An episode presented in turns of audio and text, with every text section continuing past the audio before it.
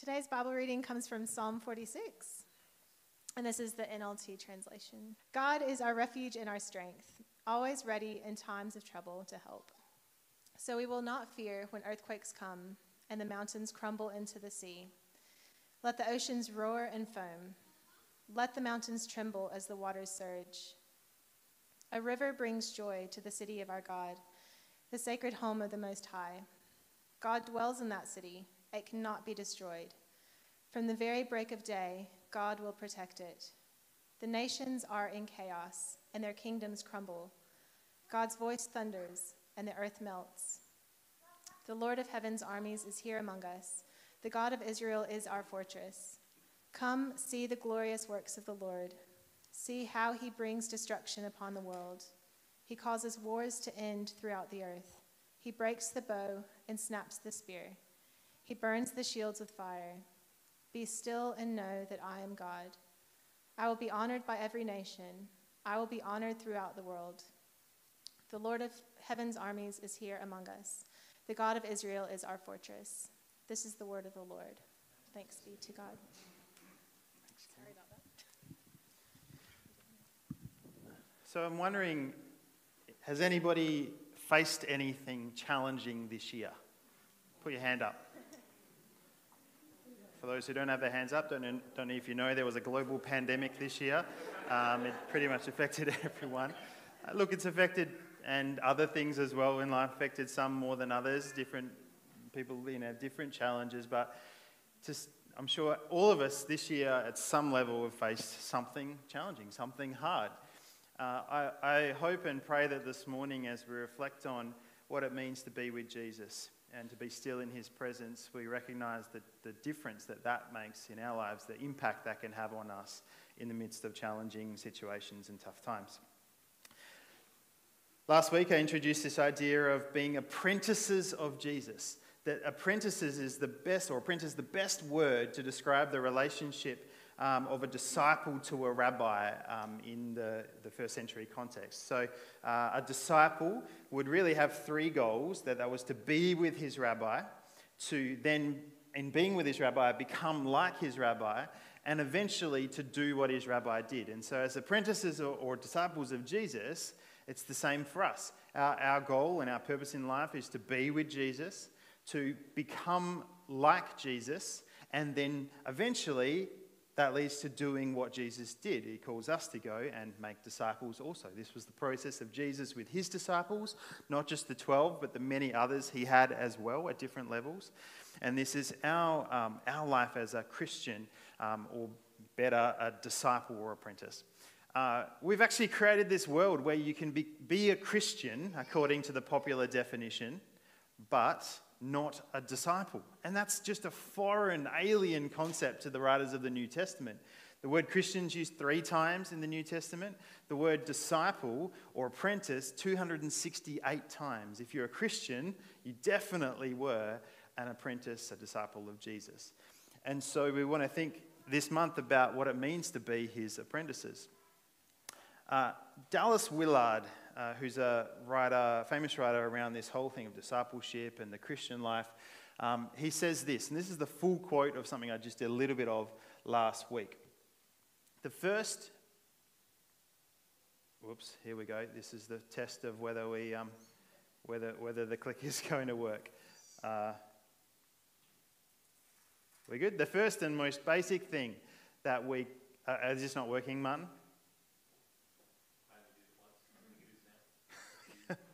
That's me? No, that's, that's not it. Okay, you go back to the beginning. So, so much for the clicker. We'll get a new one. The first and most basic thing, basic thing that we can and must do is keep God before our minds. This is the fundamental secret of caring for our souls. Our part in thus practicing the presence of God is to direct and, con- and redirect our minds constantly to Him. In the early time of our practicing this, this being with Jesus, we may, may well be challenged by the burdensome habits and dwell, of dwelling on things less than God. We all have these habits.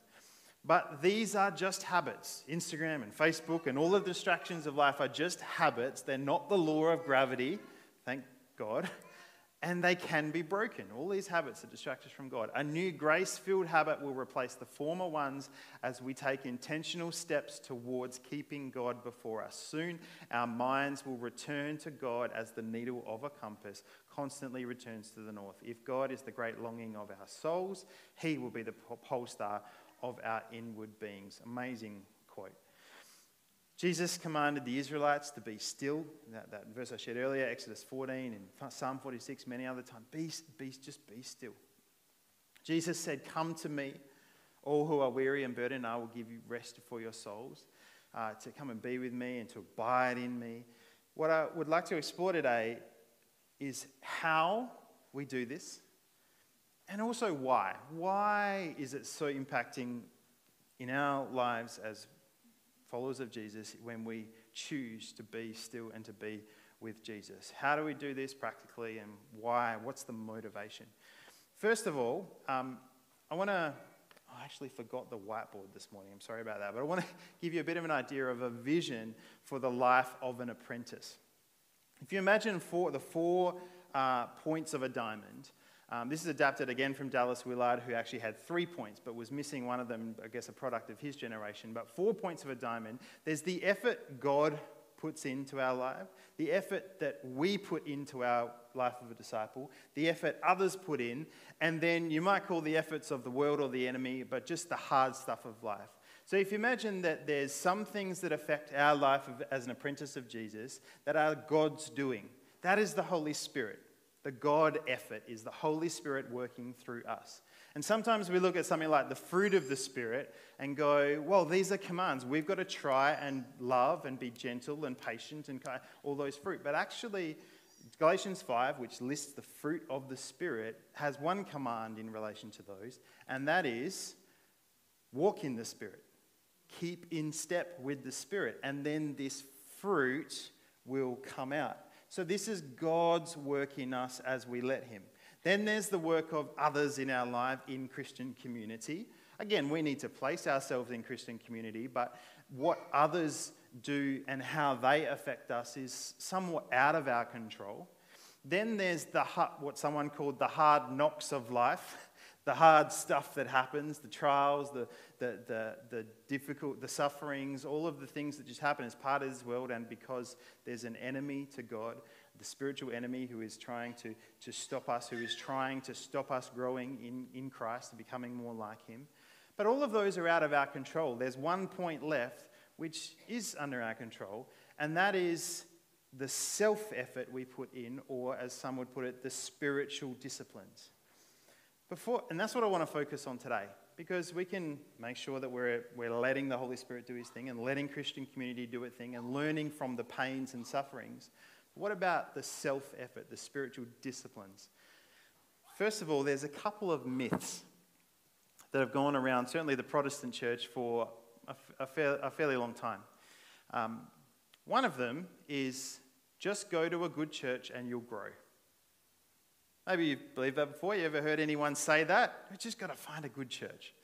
Nothing wrong with a good church. Hopefully, this is getting close to being a good church. But we don't just grow in our discipleship by osmosis. Like, oh, if I just, if the pastor just preaches the word and if the worship's great and if there's good structures, then I'll just sort of naturally grow in my obedience to and likeness of Christ. There can be people who are part of really not great churches who are all over the place and who, are, who don't teach, and they can still be growing in their faith and having an impact on that church because they're connected to Jesus. And on the other hand, you could have the most perfect church in the world and never ever take a step forward in your life as an apprentice of Jesus because you assume that everything else is going to do it for you.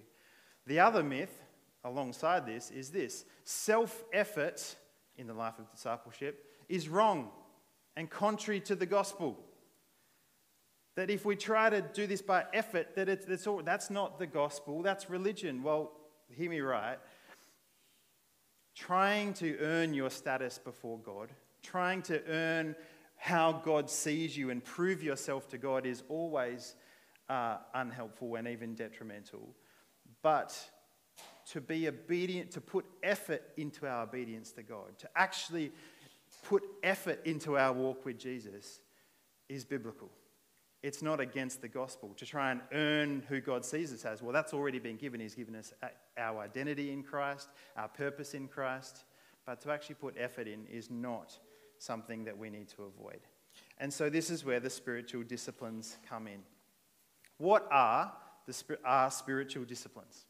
First of all, they are a means to an end a means to an end. If we go through life going, well, if I just read my Bible enough and I just practice the Sabbath right and I just go to church all the time and I just do this and I just do that, then God will love me. Well, then that then we've turned the disciplines into the end goal.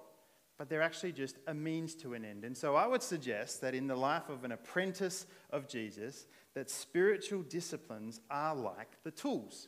You don't become a plumber or a carpenter or a builder just to build a good toolkit. You build the toolkit in order to help you to do the job and learn the skills, right? So these tools that I have on my, my desk here, um, they're all different kinds. And when it comes to, let's say, being a, a carpenter, the saw is only going to come in handy to a certain extent, but when you need to drill some screws into the wood, this is not going to be much use. Don't know if, you, if you've ever tried, um, or for example, balancing and I mean, uh, leveling out some, um, some wood with a saw doesn't do you much good. Or if you need to clamp something together, the hammer is not going to be very helpful, but the clamp is. Or if you need to measure how long something is, you could probably do it with a screwdriver, but it's not going to be very accurate. You need a tape measure. So all the tools have a slightly different purpose, but they all work together as a means to help you towards the end goal, which is the skill you're developing. Likewise, with apprenticeship to Jesus, the tools, the spiritual disciplines, means to an end, are there to help us to learn and help us to be with Jesus. And they all work together. So, what are some of the spiritual disciplines? Well, some of you may have um, uh, read a book or heard of a book called The Celebration of Discipline by Richard Foster. Anyone read that book? He lists a number of spiritual disciplines. It's not an exhaustive list by any means, but this is how he would summarize it. Um, we'll go next slide. Prayer, fasting, study, and meditation as the inward disciplines. Um, then outward disciplines, in other words, inward realities that result in an outward lifestyle, would be simplicity, solitude, submission, and service. And then more corporate disciplines, things like confession, worship, guidance, celebration. Now, many others would, would describe disciplines in a different way to what Richard Foster does. Different terms, different summary of maybe what the core disciplines in the life of a disciple are. But this is just one list. What I want to do today is, is, is unpack a few, uh, uh, five, six, six disciplines, which you might describe as actually collections of disciplines, spiritual disciplines, or something that goes, you know, more th- over the course of a, a number of others. But these are, for me, what are some of the core, the absolutely core tools that we use and that I use as an apprentice of Jesus, as a disciple of Jesus, to help me to learn to practice that constant awareness of his presence in my life, to be with Jesus day in, day out, week in, week out. So, uh, you still with me? Let's go through some of these, these tools. And I'm not going to attempt to compare them to these. I'm just going to go through, uh, go through six of them. So the first one I like to call this winning the day. Winning the day. What do you mean by winning the day, Luke? Well, what I mean is the first portion of every day in God's presence in some way. And so there might be other disciplines that come into this, but the discipline of just the first portion, winning the day. Now, some of you may say, well, what, why does it need to be the morning? Why does it need to be the first thing? Why can't I, you know, it's crazy in the morning. I've got, space at lunchtime, or, or, or I really the night time is when I have some peace and quiet to spend time with God. And those things are very important as well. But I, I believe this is important, the first portion of a day, because of the principle of giving the first to God. It's similar to the principle of the tithe. The tithe is not just about giving 10% of your income to God through the work of the, work of the church, work of ministry. It's, the, it's about giving your first to God, the first of what we earn, the first 10%, so that rather than living off 100% and, and it's all just using everything we have and maybe giving a bit as we're able. Um, we instead give the first to God that He says, Look, thank you, that belongs to me. I will bless you in the rest of it. So instead of living off 100%, we live off of 90%, but it's under God's blessing and, under, and using it for God's purposes. In the same way as we use our time, I think that, uh, uh, in the same way, I think the way we use our time, that principle applies. We give the first to God, and it aligns us for the rest of the day.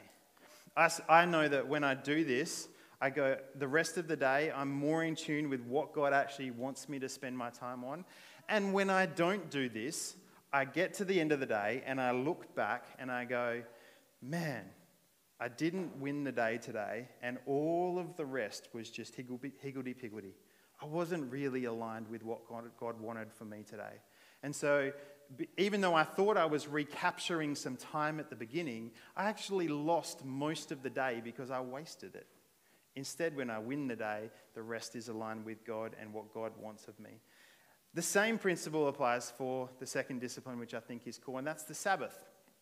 If you're not familiar, the idea of Sabbath is that we give one day, the first day of the week, to honor God, to honor each other, to celebrate, to relax, essentially to hand everything over to God just for 24 hours and say, God, there's stuff to do, and there's only six days left in the rest of this week if I cut this all out for you.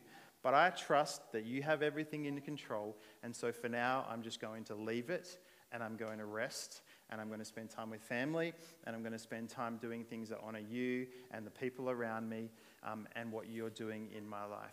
Um, I would say Karen and I have probably tried to, to get this right for six or seven years. Um, the last six or seven years, trying to work out how do we Sabbath well? How do we not just use it to pick up on the things that we, we, we are left behind during the week? Um, not just, it's, it's not for kids' sport or, or catching up on jobs around the house or the normal things of life. It's just to drop everything and to rest. And I reckon we're probably, I don't know what you'd say, Karen, probably 70% there.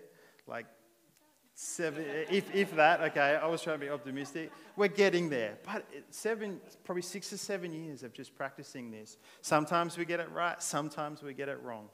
Uh, but just actually, and, and what we, we've just shifted our rhythm a little bit now. What we do now is on a Friday night, one of those disciplines within that called celebration, and uh, we, we gather people on a Friday night just for a meal. So that means on Friday, it's a day to, to clean the house up a bit and get a few things prepared for the weekend so that from Friday night at about 5 p.m., people come around, we enjoy food, we enjoy good company, and that kicks off a 24 hour period of just dropping everything. Then Saturday morning, if the house was turned upside down by the crew the last night, oh well, we'll get to that Saturday night. We just relax, we take the kids out and do something fun in the morning, hopefully put them down for a nap in the afternoon,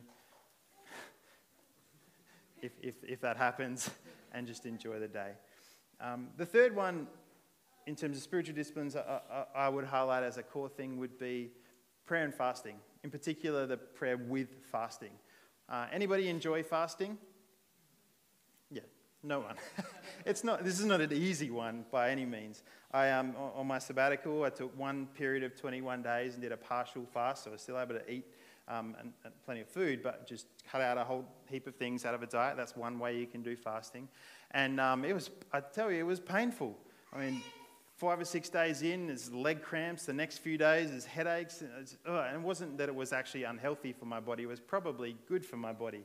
Um, but that wasn't the point. The point was that this was a time of going, God, what I usually rely on for sustenance and nourishment, I'm just putting aside for a little while, and I'm going, God, I need, I need you. And the way that fasting, whether it just be a meal at one point every single week, um, or whether it be every now and then over the course of a year, it helps us to go, okay, God, there's so many things I trust in aside from you. Right now, I just want to trust completely in you. And the way God speaks during that time and the way we, we're able to sense God's presence at a greater level um, is, is so important to our walk as disciples of Jesus. Another couple I think are essential are corporate worship and close Christian community. Um, corporate worship, uh, you know, Sunday morning here, um, I must admit that when we go on holidays, and um, you know, usually during that time we do step away from the billabong and take some time away, it's, it's so easy to just go, oh, awesome to have a Sunday off.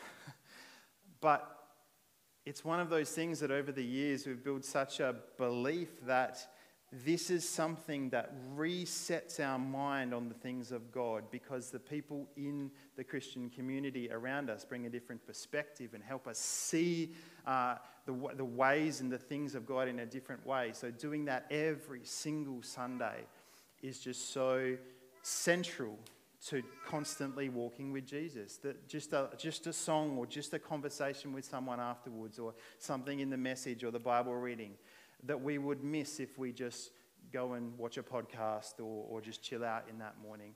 I think corporate worship is one of those disciplines, along with everything else, not on its own, but along with all the other tools, really helps us.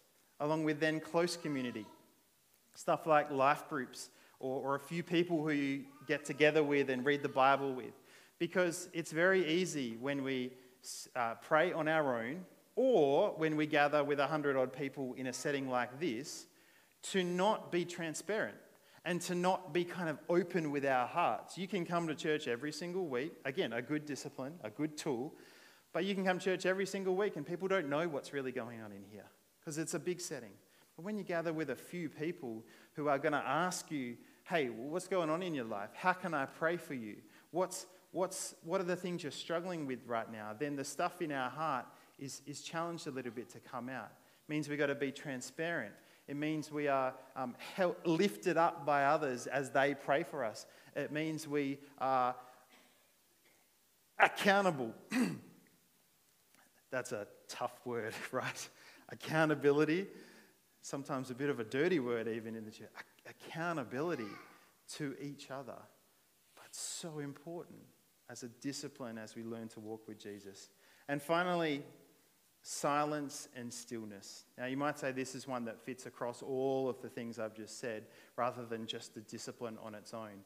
Um, but probably of all of the things I've mentioned, silence, stillness is so essential because it stops us from filling Sabbath and morning time with God, winning the day, and prayer and fasting, and corporate worship and close community. It stops us from just filling that stuff with more noise like more, you know, sermons or worship music or conversations and just stuff, stuff, stuff, you know, more, more, more, more, more. It forces us just to stop and go, okay, everything else is just aside for a minute so that we can allow God to speak, for us to be with God and Him to be with us.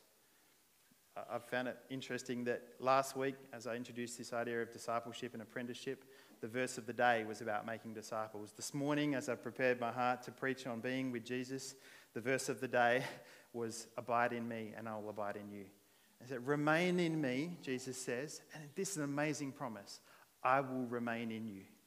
What a promise that as we remain in Jesus, He remains in us. He sticks close to us. He'll never leave us when we choose to stick with Him. I, um, I struggle, though, to be still. I struggle to sit still, let alone to be still in my mind. Anybody else?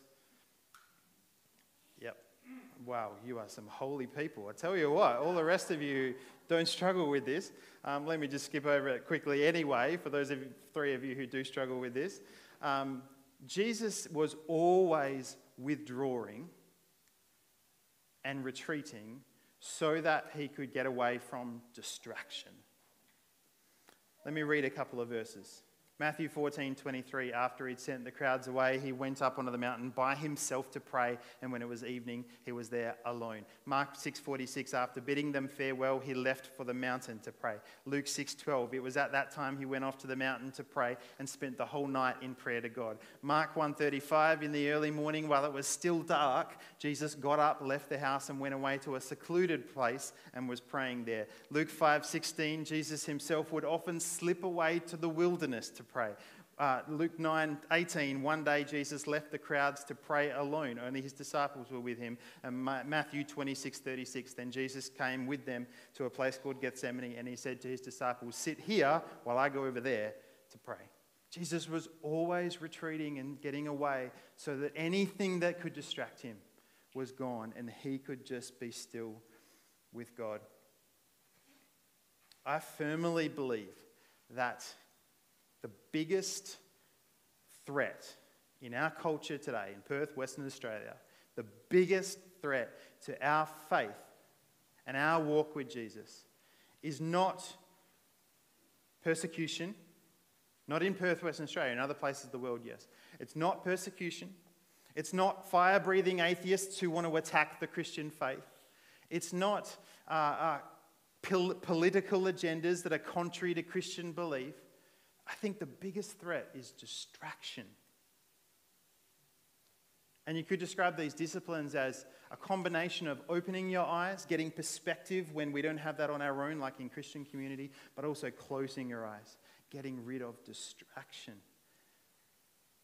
Instagram, television, TikTok. Anybody on TikTok? Your kids are. Right? Your kids are, and it's training that 10 seconds, 10 seconds, 10 seconds.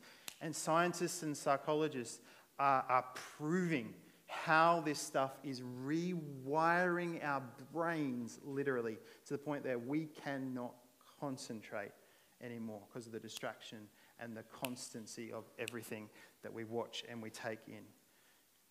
This is huge in our culture. And something that's beginning to substantially change my life and my walk with Jesus in a good way is this right here. You say, well, how, how in a good way? I thought this was the distraction, Luke. Well, that's because this is the distraction so often. And mum gave me her old iPhone 5. Yes, it's an iPhone 5. The battery is pretty weak and it doesn't work very well. But I have this at the times when I need there not to be distraction because I can't get Facebook and Instagram and email and messages and WhatsApp and no, I'm not on TikTok, but I can't get any of that on this. And so when I need to be away from distraction, when I get home and, need to sp- and I'm there to spend time with the boys, before I win the day on my Sabbath, this phone stays away and I use this one so that people who need to contact me can contact me if they need to. Maybe that's what you need to do. Maybe, maybe you're fine with, with your phone. Um, but I, I know I'm not. I'm addicted. Hi, my name's Luke, and I'm an addict of all that stuff. We need to get rid of distraction. So, just a really quick check. If we just put that list back up, I want you to um, go through each of these six just real quick and, and um, rate yourself from 1 to 10. You don't have to tell anyone. 1 to 10, how are you doing in each of these six areas? Just take a minute to do that.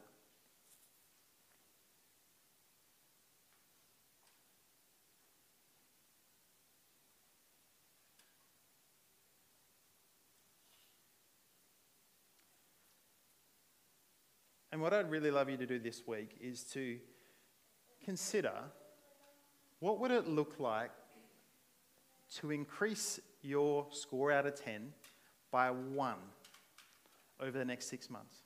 Not to end up at 10 out of 10 by this point next year. That's not going to happen.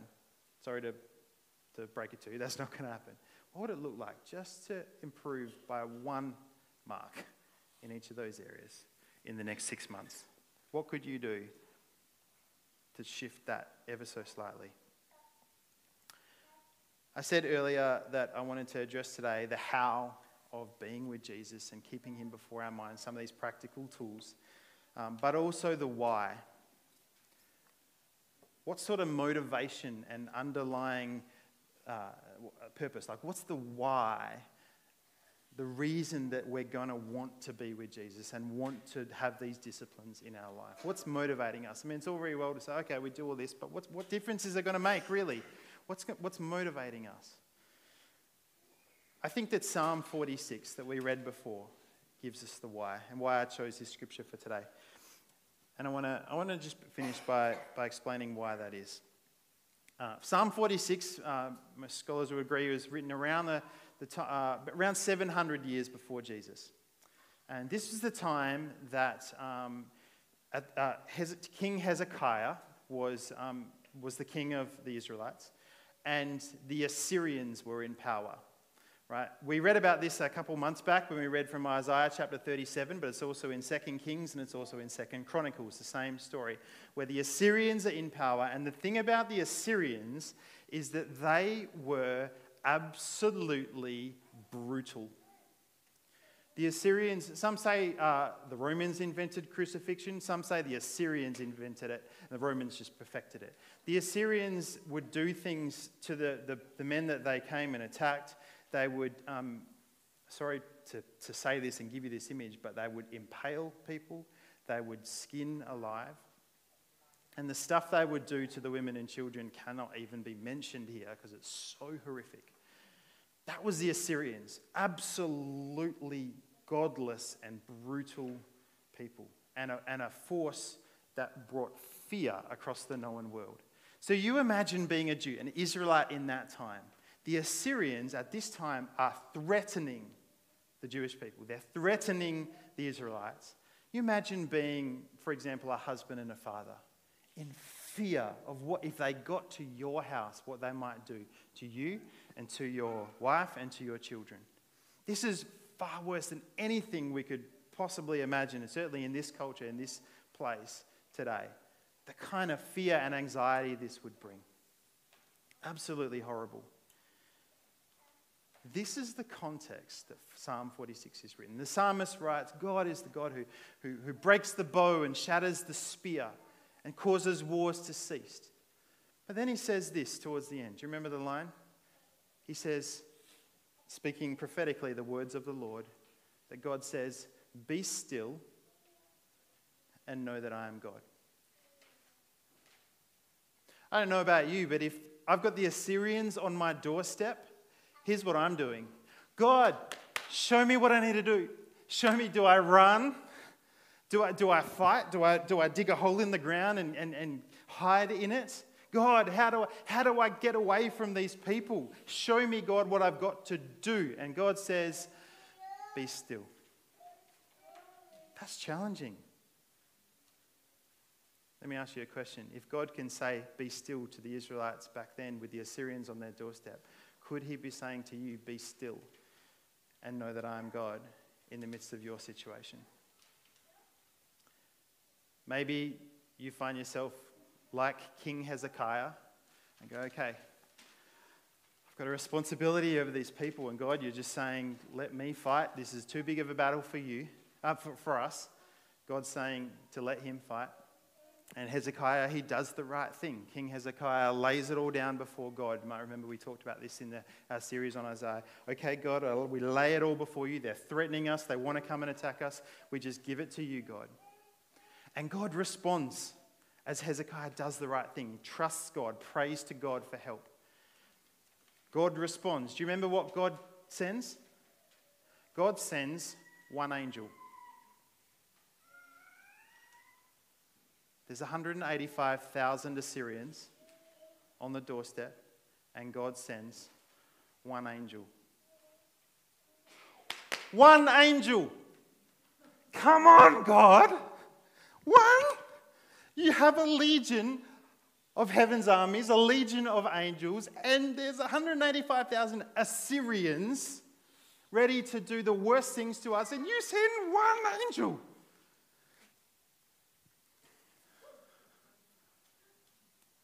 But if you know the story, what happens? One angel is enough. That in the middle of the night, he takes out, the, the one angel takes out 185,000 Assyrians, and the Israelites are saved. I just feel like some of us need to know this this morning. That as you choose to give everything over to God, to be still, one word,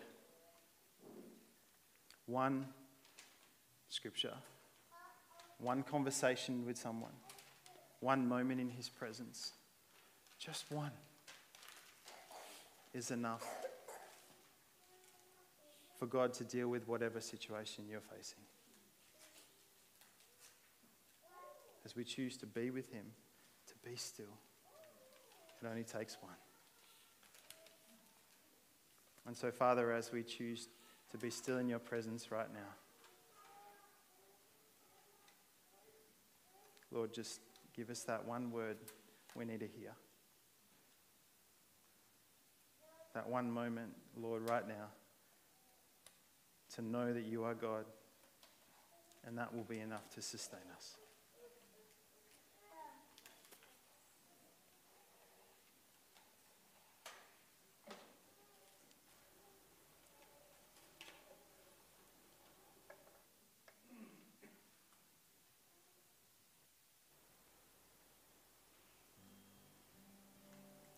Before we sing this song and as we continue to pray, I just want to read some words, some words that have been on my heart, the words of a song, uh, just to help us to trust God with whatever, we're, whatever is going on in our lives. You just close your eyes and allow this to be your prayer or what reminds you to be still with God. Be still, my soul. He fights for you. Be still, my heart. He says he'll see me through. Be still, my mind. Worry won't change a thing. Be still and know he's with you. Be still when strife is filling you with fear.